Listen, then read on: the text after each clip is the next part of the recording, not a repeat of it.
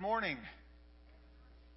It is great to see each of you on this wonderful Sunday morning, and just let me probably not be the first, hopefully not the first, just to wish you all a happy Mother's Day. It's a good day to gather in the name of the Lord, and we take opportunity to do what we really should do year round, and that is honor those that have been an influence in our life, that have provided physical, met our physical needs, helped us to grow into maturity, and hopefully, like the young Pastor Timothy, the influence of both grandparents, grandmother, and mother have an influence on our faith and on our life. And so we are thankful for that, and we take time to celebrate, and I'll say a little bit more about that in just a moment, but just to welcome you, whether you're in person or online, we're glad to see you. If you're a regular attender, it's great to have you back, or if you're a visitor, we're so thankful that you took time this morning to join with us for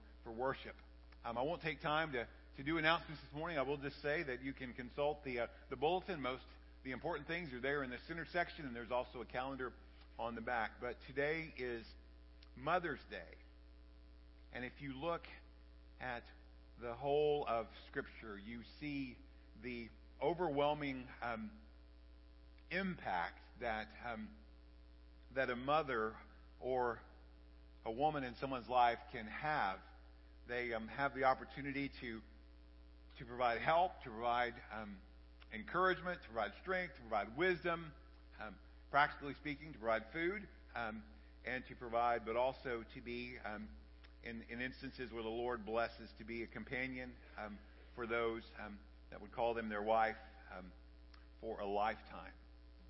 But I know, honestly, as we celebrate Mother's Day, that there are very many different emotions that many people experience on a day like this.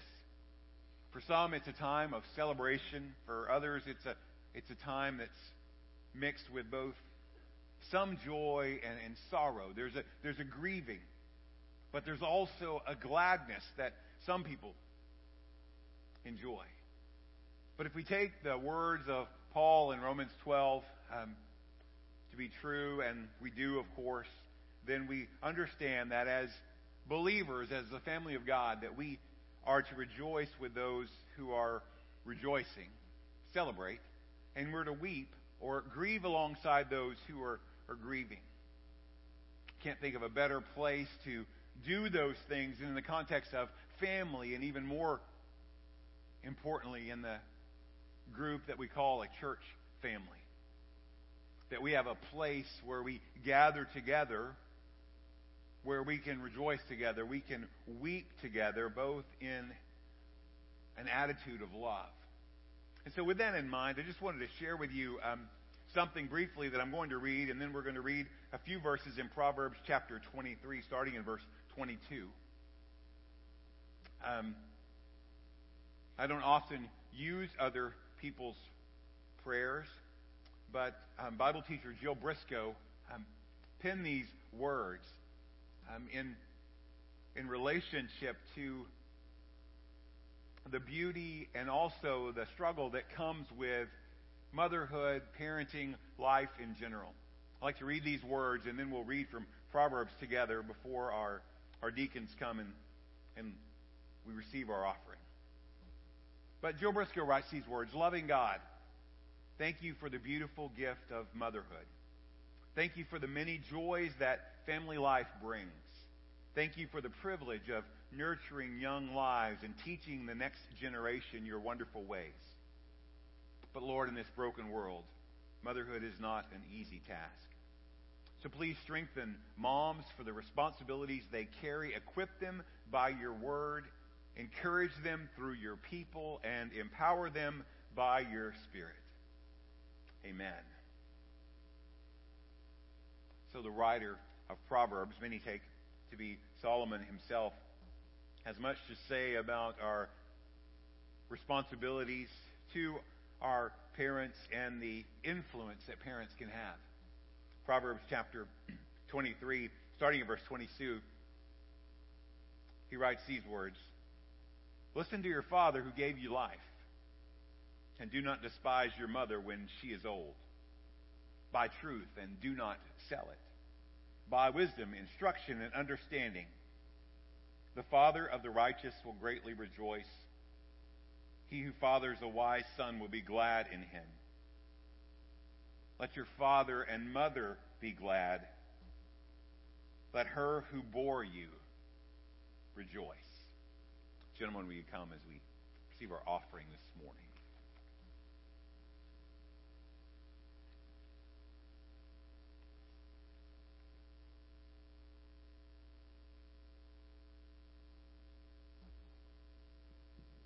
Let's pray together.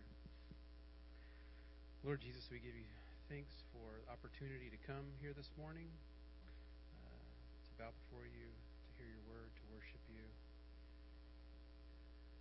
Lord, right now we just, in our hearts, place you as first, and we want to give back a little bit of what you've given to us and what you've blessed us with. And we thank you, and I pray this in your name.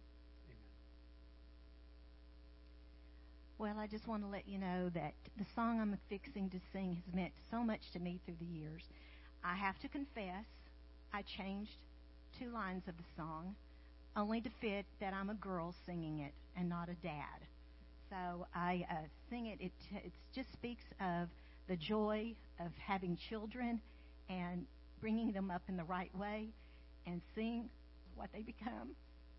And this is what I have, a pure, beautiful family.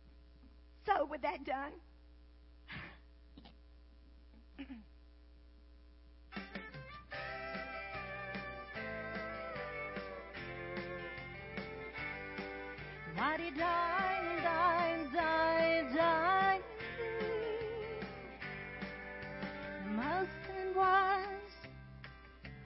Custom made to order, I was riding with my son on our way back from San Antone. And like children do, he started playing 20 questions, but I never would have guessed one could touch me to my soul. Like when we get to heaven, can I taste the Milky Way? Are we going there to visit? Are we going there to stay? Am I gonna see my grandpa? Or can I have a pair of wings? And do you think, God, you could use another angel? Help pour out the rain. La-di-da-di-da-di-da. Well, I won't lie, I pulled that car right over, and I sat there on the shoulder, trying to dry my misty eyes. And I whispered, Lord, I want to thank you for my children, 'cause your innocence that fills them often takes me by surprise. Like when we get to heaven, can I taste the Milky Way? Are we going there to visit? Are we going there to stay? I can't wait to see my grandpa. Or can I have a pair of wings? And do you think, God, you could use another angel? Help pour out the rain.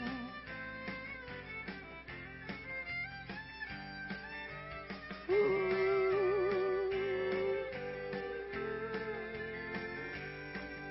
Well, I thought about it later on, and a smile came across my face. When I tucked them into bed that night, I got down on my knees and I prayed. Lord, when I get to heaven, can I taste the Milky Way? I'm not coming there to visit. I'll be coming home to stay. I can't wait to see my family and meet Jesus face to face. And do you think, Lord, you could use another angel? Help pour out the rain. Can I help pour out the rain, dear Lord? Can I help pour out the rain?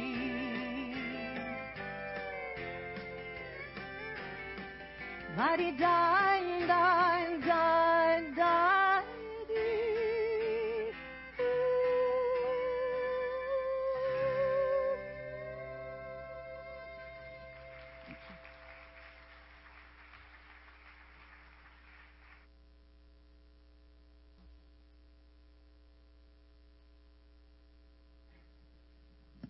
Would you stand and sing with us this morning?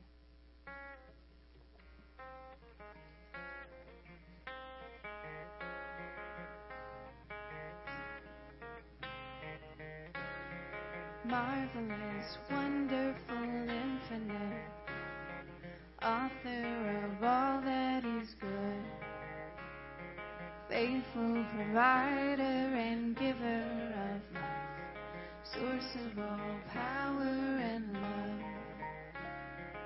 Great is the Lord and most worthy of praise, refuge and strength to the earth, righteous Redeemer and mighty to save, he's the anchor of hope for the soul.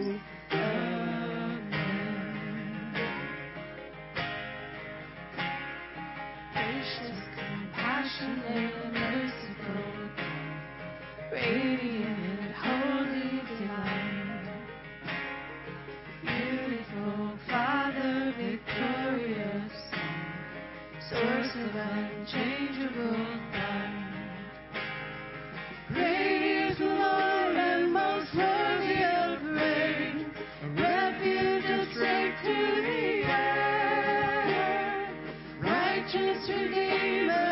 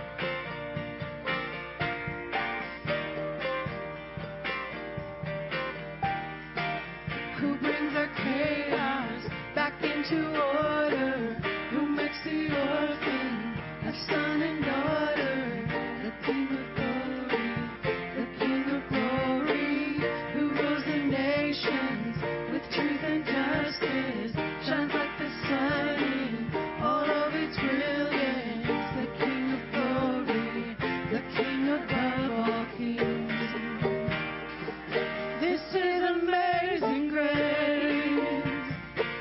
This is unfair.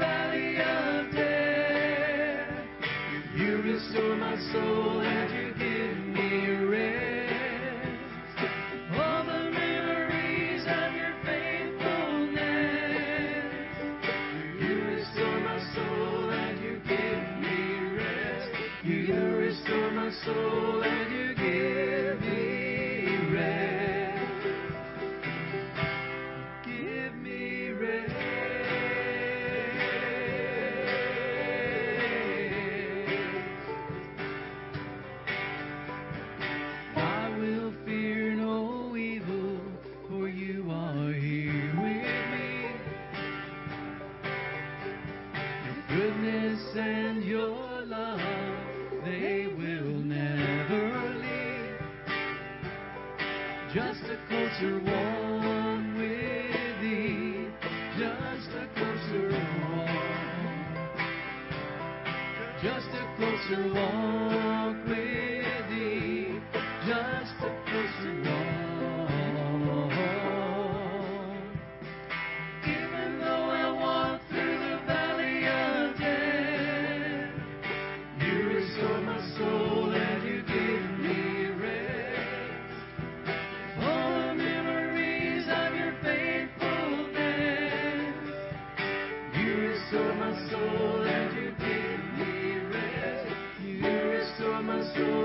you give me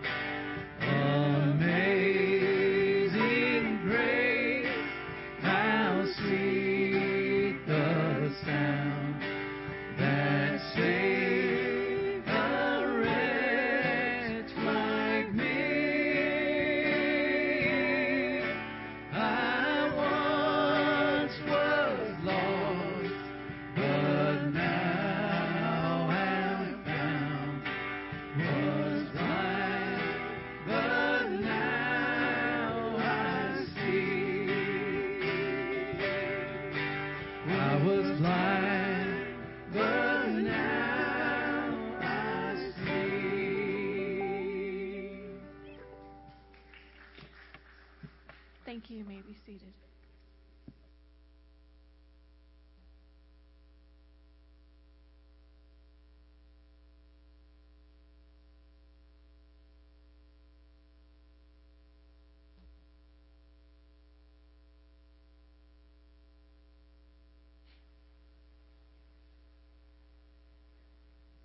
you have a Bible, you can turn over to Ruth chapter 2. It goes Joshua, Judges, Ruth. The books get progressively smaller as you get there. Joshua is easy to find. Judges is a little more difficult. And then Ruth is right after that. So thankful for God's gift to me of great motherhood in my life.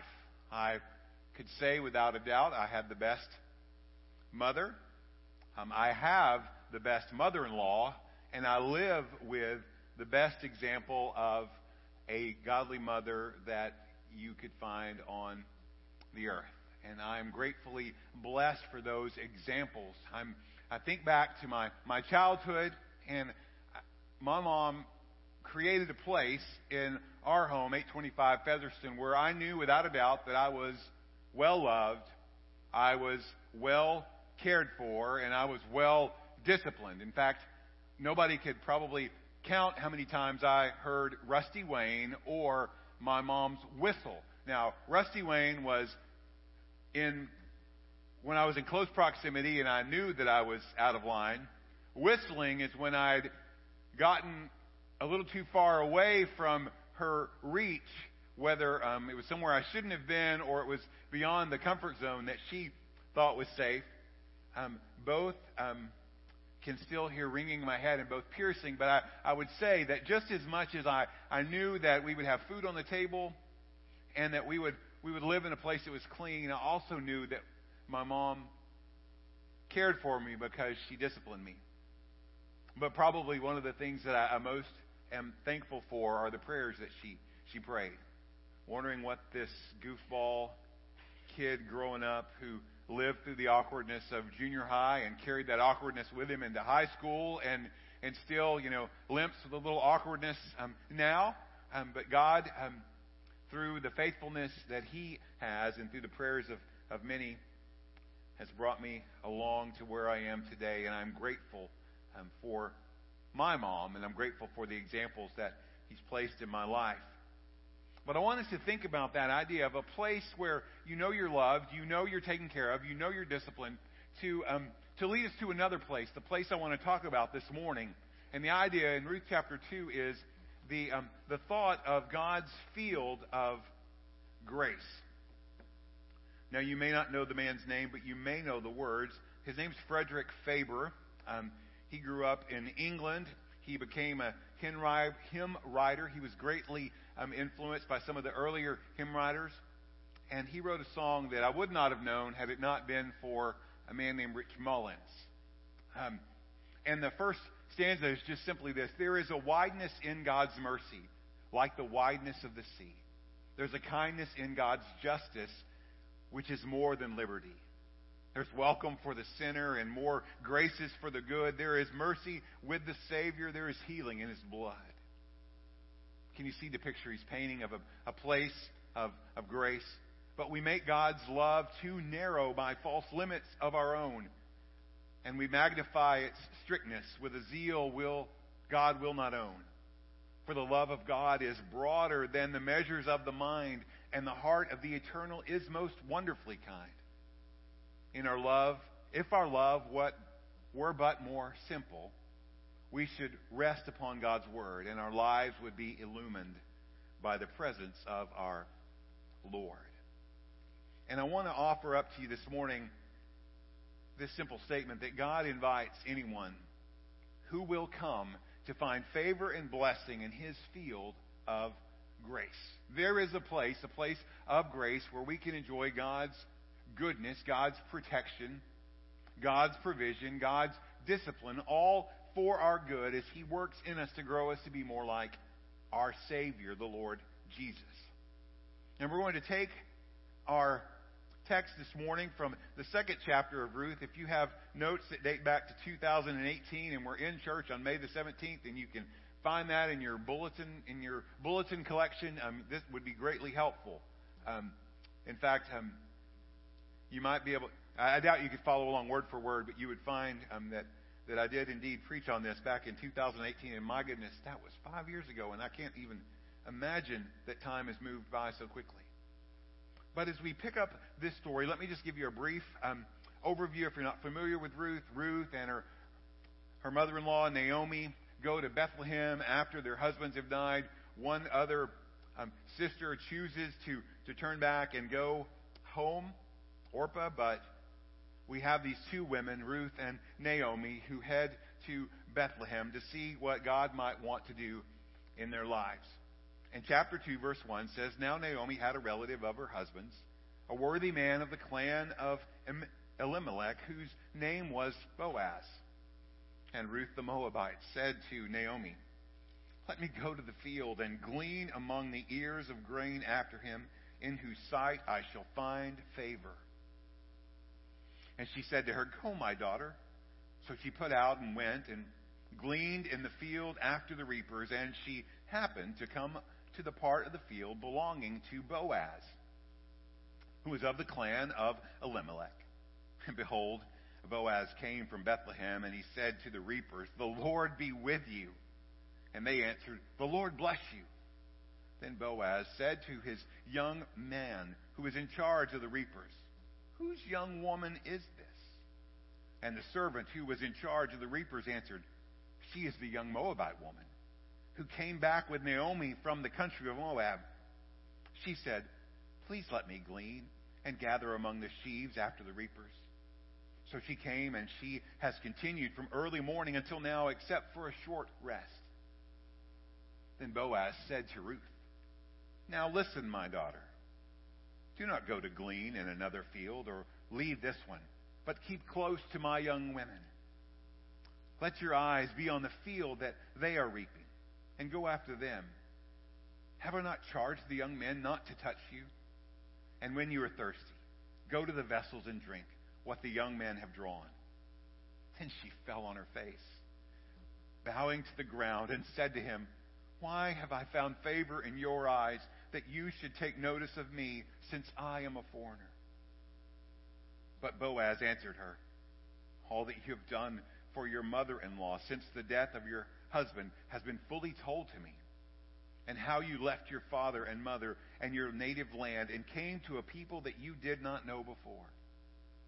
The Lord repay you for what you have done, and a full reward be given to you by the Lord, the God of Israel, under whose wings you have come to take refuge. Then she said, I have found favor in your eyes, my Lord, for you have comforted me and spoken kindly to your servant, though I am not one of your servants. And at mealtime, Boaz said to her, Come here and eat some bread and dip your morsel in the wine. So she sat beside the reapers, and he passed to her roasted grain. And she ate until she was satisfied, and she had some left over. When she rose to glean, Boaz instructed the young men, saying, Let her glean even among the sheaves, and do not reproach her. And also pull out some from the bundles for her, and leave it for her to glean. And do not rebuke her. Oh, Father, we are so grateful to have the opportunity to look at your word, and we're thankful that it is always appropriate, that it stands the test of time, and it speaks to both heart and mind. That it's the only word that is living and that is able to transform. And we ask this morning very simply and in humility that you would take your living word and transform us, your people, to be more in the likeness of your Son, Jesus. For your glory, we pray this. Amen. So, moms, I didn't have opportunity to get you a Mother's Day gift.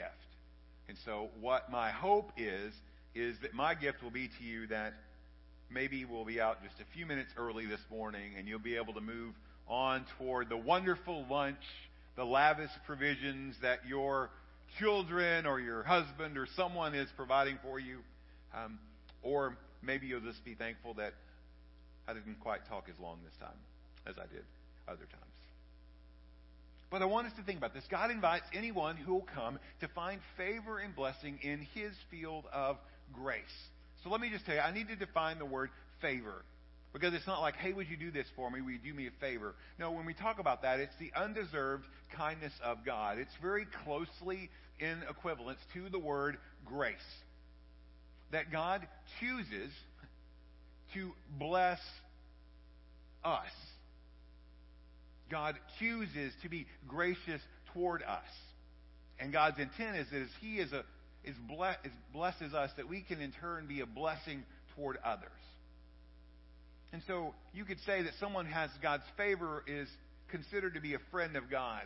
Think about Noah. Exodus chapter 6, we have this wonderful phrase about Noah, that Noah found favor in the eyes of the Lord. It indicates relationship. It invites us to come and join in communion with the great God who created all things. And God says that if you will walk with me, then I'll provide, I'll meet your needs, I will take care of you.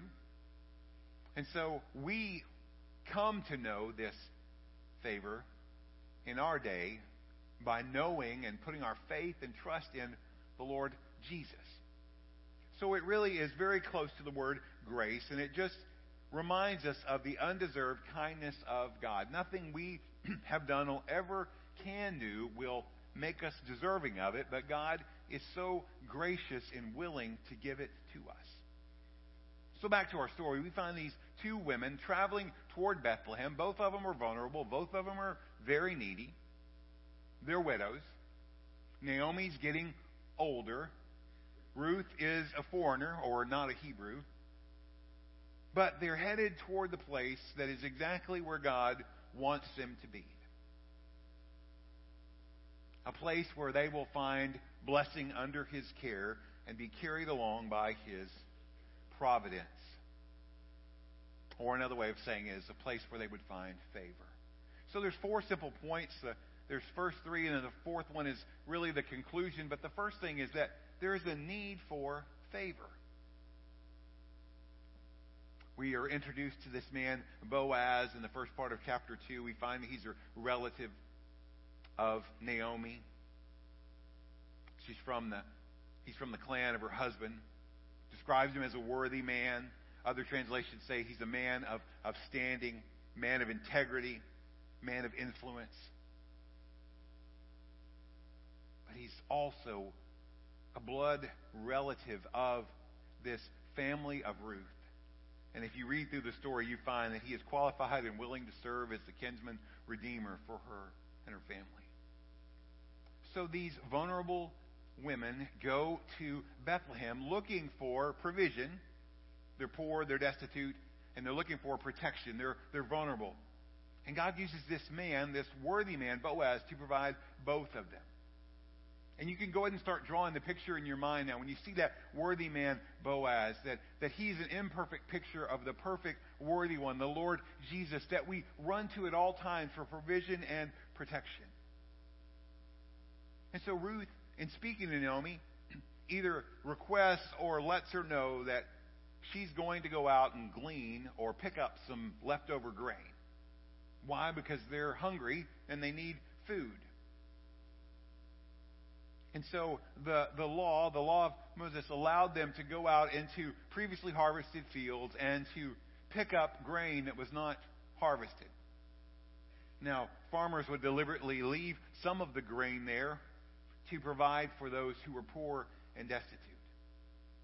And so Ruth sets out to find this field where she hopes to find favor. Now, she didn't know who owned any of the fields. She just went out, and it's totally an act of faith on her part. And it says there in verse 2 that she hopes to glean among the ears of grain after him in whose sight I shall find favor. It's almost like a prayer without praying. Lord, just lead me to the place where you're going to meet my needs. Somebody that's kind and gracious. We need food, Lord, and we hope you're going to be the one, you're going to provide it for us. But in this search for food, as you read through the story, you find out God has way more in store for these two ladies. Because, as it turned out, the writer says, Ruth just happens to be in the field of this worthy man, Boaz. Now, it's not accidental. If you truly believe that God is orchestrating things all through history, you know that it's part of his plan. And he comes with this hearty greeting of letting us know that he's a man of faith. The Lord be with you. And his workers say, the Lord bless you. But then he turns to one of his workers and he says, okay, whose young woman is this? He looks out and he sees somebody he doesn't recognize. Now, we don't know anything about the appearance of Ruth. You know, we're told that Esther is beautiful. We don't really have any idea of what Ruth looks like. But Boaz obviously notices that there's someone in his field that he is unfamiliar with. And he doesn't ask, who is she? Look at the question, whose young woman is this? What family is she a part of? And the young man answers, well, she's a Moabitess. She's returned from Moab with her mother-in-law, Naomi. And she asked very kindly, very simply, can I glean some grain? And obviously, you can see she's a hard worker because she's been at work since she got here. Started early. She took a short break, but now she's back at it again. And so the Lord put Ruth in this field of Boaz where she would find favor. Now, I want you to notice kind of Ruth's actions and her attitude. She doesn't feel sorry for herself. She doesn't just sit around and mope. She's not having a pity party. No, she goes out to do what she can to find food and hoping to find favor. It just makes me kind of wonder about my own life. How often do I sit around just feeling sorry for myself? Woe is me, woe is me. Nobody's ever been through this. Lord, it's just me. Nobody's ever felt like this before, and you look and you laugh sometimes because you think, yeah, everybody has. But in those moments when we feel sorry for ourselves and we seek pity and have self-pity, we really fail to see God's grace at work around us. And it certainly doesn't put us in a position to receive what God may have to offer. So the next thing, in the next several verses, we see an answer to the question, how do you receive favor? How do you receive favor? Now, there may be exceptions, but I think just about everybody that we come across loves to receive gifts. Christmas, birthdays, special occasions. Maybe you get a free product or a sample. Those are diminishing, but they used to be. Or somebody makes a generous offer. Hey, would you like to have this? Well, sure. So Boaz makes a generous offer to Ruth. Look at verse 8. Now listen, my daughter, do not glean in another field or leave this one, but keep close to my young women. So in that sentence, he offers Ruth what she is looking for in this land of Bethlehem, this house of food or house of bread. Provision, food, and protection, his workers are going to look out for. I've ordered my men not to touch you. If you get thirsty, hey, the guys over there have drawn some water. Be sure and go get a drink. And Ruth's response in verse 10, she falls on her face. She bows to him, not in worship, but in humility. And she says, why have I found favor in your eyes that you should take notice of me, since I am a foreigner? Now, Ruth was well aware that she was needy, she was vulnerable, and that she was a foreigner. And so she's very grateful for what she receives. She's very humble in how she receives it. Because this man Boaz has welcomed Ruth, who is an outsider. Now, that phrase outsider is not as important as the fact that it says over and over again, Ruth the Moabite. You can read about it later if you want to, but it's obvious that she's not an Israelite, and even worse, she's a Moabite, descendants of Lot's son, who had an inappropriate relationship with his daughter, the ones that would be constant enemies and troublers of Israel. You can read the story about King Balak and Balaam. And Deuteronomy 23 tells us that they were not welcome in the assembly of the Lord. They weren't able to worship.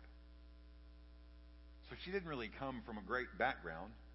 It doesn't really say anything about Ruth as a person, but it does say that, the reputation that her people carried was not exactly great. But in the midst of that, God shows favor to Ruth. And Ruth puts her trust in Boaz. Can you start to draw the lines? You think about us. We are outsiders. We're unworthy. We're, as the Scripture says, enemies of God apart from Jesus. We're undeserving of anything that He should even welcome us. But yet He calls us to come because He desires a relationship with us. While we were still sinners, Jesus died for us. So how did Ruth gain this favor with Boaz? Well, it wasn't anything that she did. It wasn't because she looked right, she dressed right, she acted right. It was simply because Boaz found it in his heart to extend mercy. And Ruth had Boaz's favor because God was gracious to both Boaz and to Ruth. And we simply receive that favor with God, and I know you're looking for a big answer, but it's simply by faith. God offers it. It's a free gift, and we receive it, just like you would take a present. We see Ruth making that choice in chapter 1 in the declaration of her faith, speaking to her mother-in-law, "Your people will be my people, and your God my God. I grew up a Moabite, I grew up a pagan, but now I'm going to follow you. And I'm going to trust in your God." She didn't deserve it. She couldn't have ever earned it. She simply received it. So think about this. Just look at your life and think, what about you right now is good enough to deserve God's grace? If you're writing anything other than the word nothing, stop. If you've made it past number 1, stop. There's nothing. It's all God's work. It's His incredible love. It's His faithfulness. It's His mercy. It's His plan. We don't deserve it, but God freely gives it. I told you last week I love country music. Chris Christopherson, I will say this, he wrote better than he sang. He may still sing. I'm not sure if he's still alive. But he wrote this, "Why me, Lord?" Really his personal testimony. "What have I ever done to deserve even one of the pleasures I've known? Tell me, Lord, what did I ever do that was worth loving you or the kindness you've shown?" If you ever get a chance, you can Google it and find him sharing his testimony about his experience of coming to faith. It's just beautiful. Man who obviously lived very hard in a direction that was away from the Lord, who did about everything the wrong way, and all of a sudden God, who was pursuing him, revealed himself, and he's left with those words, "Why me, Lord?" And it should really be our words. Why us? Why would you show your kindness to us? Why would God show kindness to Ruth through this man Boaz? Well, Boaz recognized in Ruth's life her attitude in her faith, that she's really sacrificed much to stay with her mother-in-law. Maybe perhaps giving up the chance of remarrying and having a joyful life. She left her place of familiarity, place where she was known and accepted. But she put her trust in the one who the writer says is the God of Israel, under whose wings you have come to take refuge. It's verse 12. It's quoting there. It's Boaz speaking.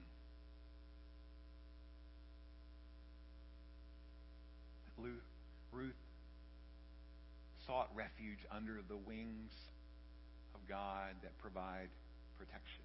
She put her faith in him like a little baby bird seeking protection under the wing of a mother hen, or a child running to the end of the garment of a mother and grasping on to the hem. It's a place of both trust and security, a place where we find comfort, a place we find safety, a place where there's protection, a place where there's hope. So Ruth called on the name of the Lord. She put her trust in the Lord. And because of that, she enjoyed the gift of favor from the Lord and through this worthy man, Boaz.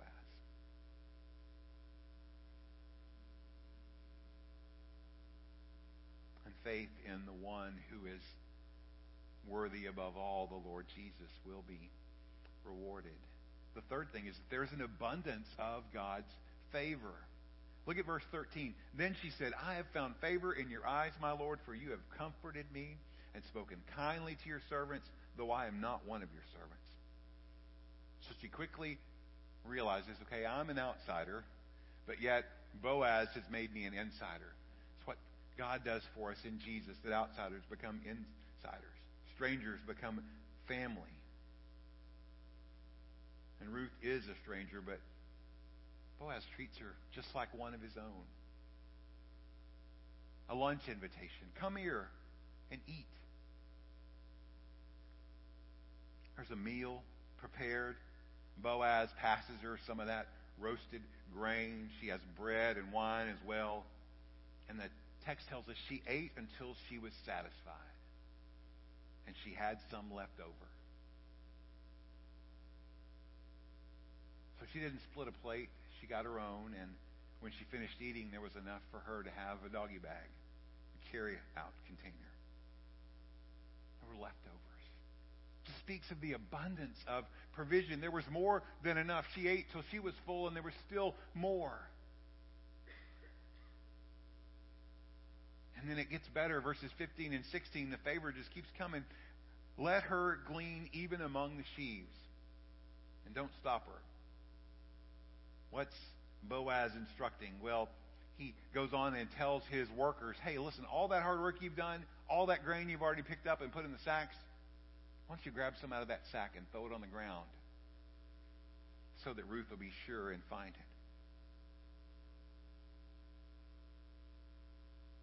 So it's not so much a hunt, it's more of gathering, because God has used Boaz to provide for both Ruth and Naomi, and it's obvious that there's this interest, a special interest that Boaz has in Ruth.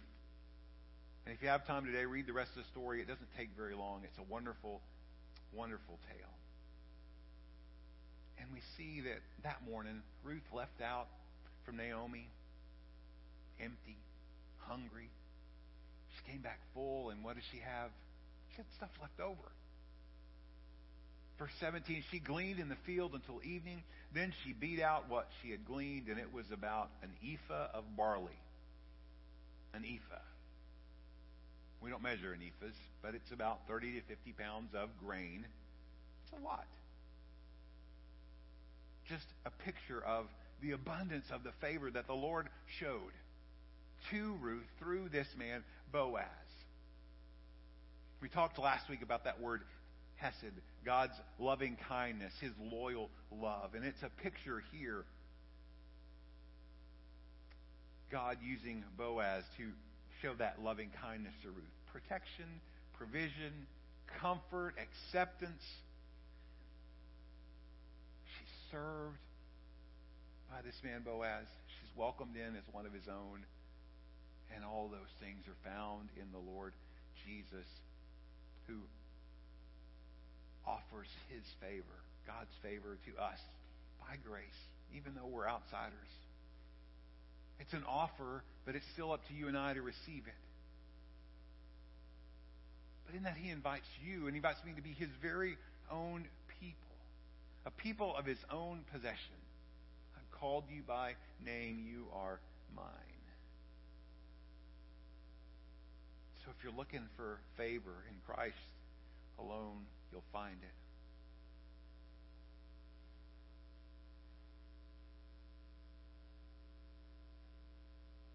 ever wondered why God would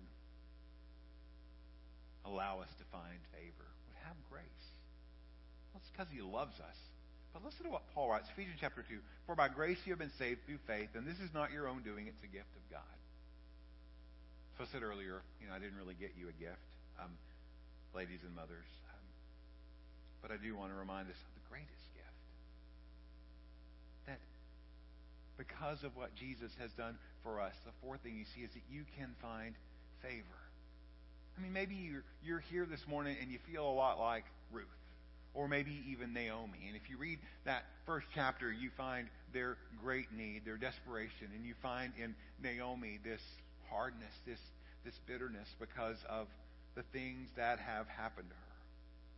And many around us feel that same way too. They feel like they're at the end of the rope. They feel hurt. Feel bitter. They feel helpless. And they need provision and protection. You need God's favor and his grace. And God invites anyone who will come to find favor and blessing in his field of grace. Now, hopefully in this picture you got a little bit of the idea of what this field looks like, but that field is a place of redemption. It's a place where God buys us back as his own. It's a place of eternal protection. Oh, it has boundaries. There are fences. But you know what God says? As long as you stay in those fences, run all you want. Have all the fun you can. Do what you can. But brother, sister, if you step across those lines, if you climb over that fence, you place yourself outside of his protection, outside of his provision, then he has no choice but to correct us, to chastise us. Why? Because he loves us. It's a place of lasting satisfaction. You'll find no greater joy in anything you do for the glory of God.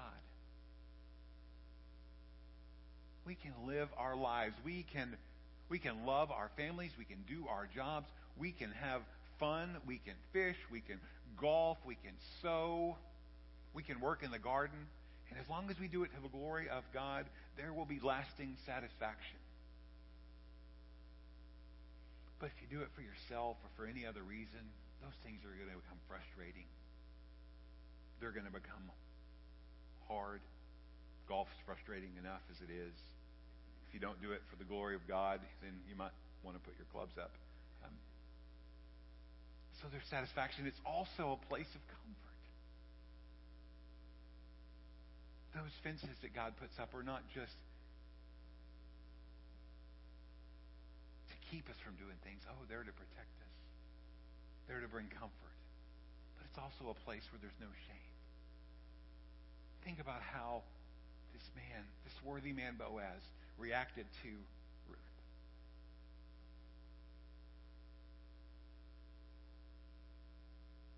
It would have been a very different story if he came out. Who is this woman? What's she doing in my field? Oh, great. It's another beggar.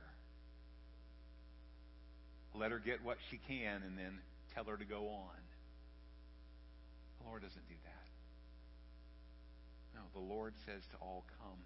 He invites us to enter that field of grace and find what we need. How do we enter? We enter by grace, by faith. By faith, because of his grace, faith in a person, in Jesus, we live. How do we live there once we arrive? It's still by faith. Trusting in him each and every day. Jesus is ready to meet us. He wants to welcome us to his family, to show us his kindness, to offer his protection. And I don't know what you're looking for, but everything you're looking for and everything you need is found in Jesus. Faith in him assures his protection and care. See Ruth and Naomi, their mourning in this encounter with God's worthy man turns from mourning to gladness, hopelessness to hope, bitterness turns to blessing, and death turns to life, and the same offer is extended for you today. I want to close with something I wrote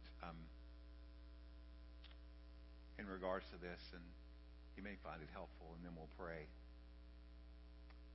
There's favor in God's field of grace, though sometimes it's hard to see. He welcomes the wanderer. Come take your place, a place made for you and for me.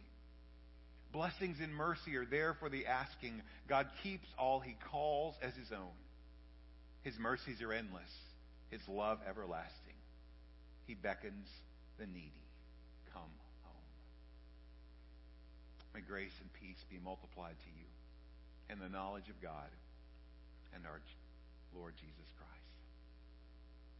Can we pray? Father, we are thankful for your wonderful grace.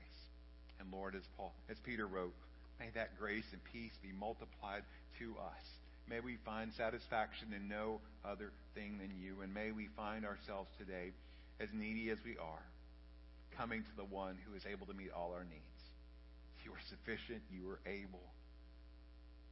Lord, you can turn that mourning to gladness, that hopelessness to hope, bitterness to blessing, death to life. Lord, you're willing to weep with us along the way and celebrate during our times of joy. You're willing to discipline us because you love us. And we ask this morning that you would help us to take full advantage of the invitation that you offer to live freely and joyfully in a place where we find favor and blessing, your field of grace. And we ask this in the name of Jesus. Amen. Worship team's here to play some quiet music and give us an opportunity to reflect. And I want you to just think about that. You know, am I living in the place of provision and abundance that God offers in his field of grace? And if not, what's keeping me from that? Maybe it's trust and faith. Maybe you've never made that choice, that trust to follow after Jesus. Maybe it's just pride and selfishness. Maybe it's bitterness. Maybe you're angry. Angry at God, angry at the world. Maybe there's just something you feel like you just can't shake loose. Maybe a sin, maybe a burden. As you lay those things down before the Lord, as you accept his forgiveness, as you turn and repent toward him, he is faithful. He's sufficient. As we listen to the words of Amazing Grace, maybe that's something you need to reflect on or respond to, or maybe you just need to pray where you are, pray down front. I'll be standing at the front if you need someone to talk to or pray with. But as God speaks, let's respond and not miss out on his invitation.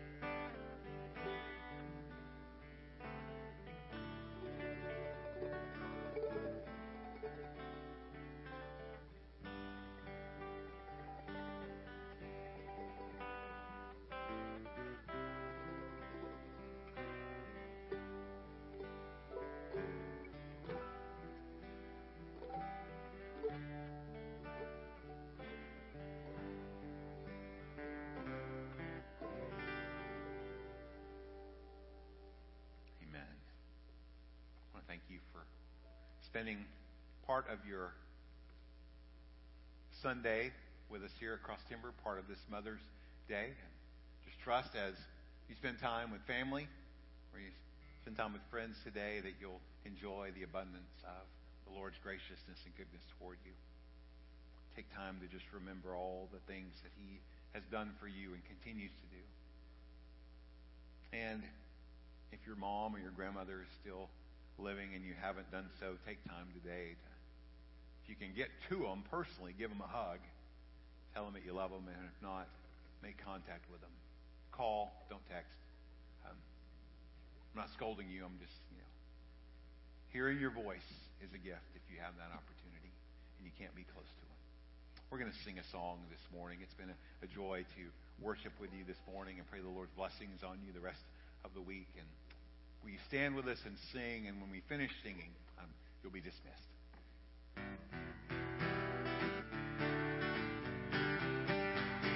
Amazing grace, how sweet the sound that saved a wretch like me.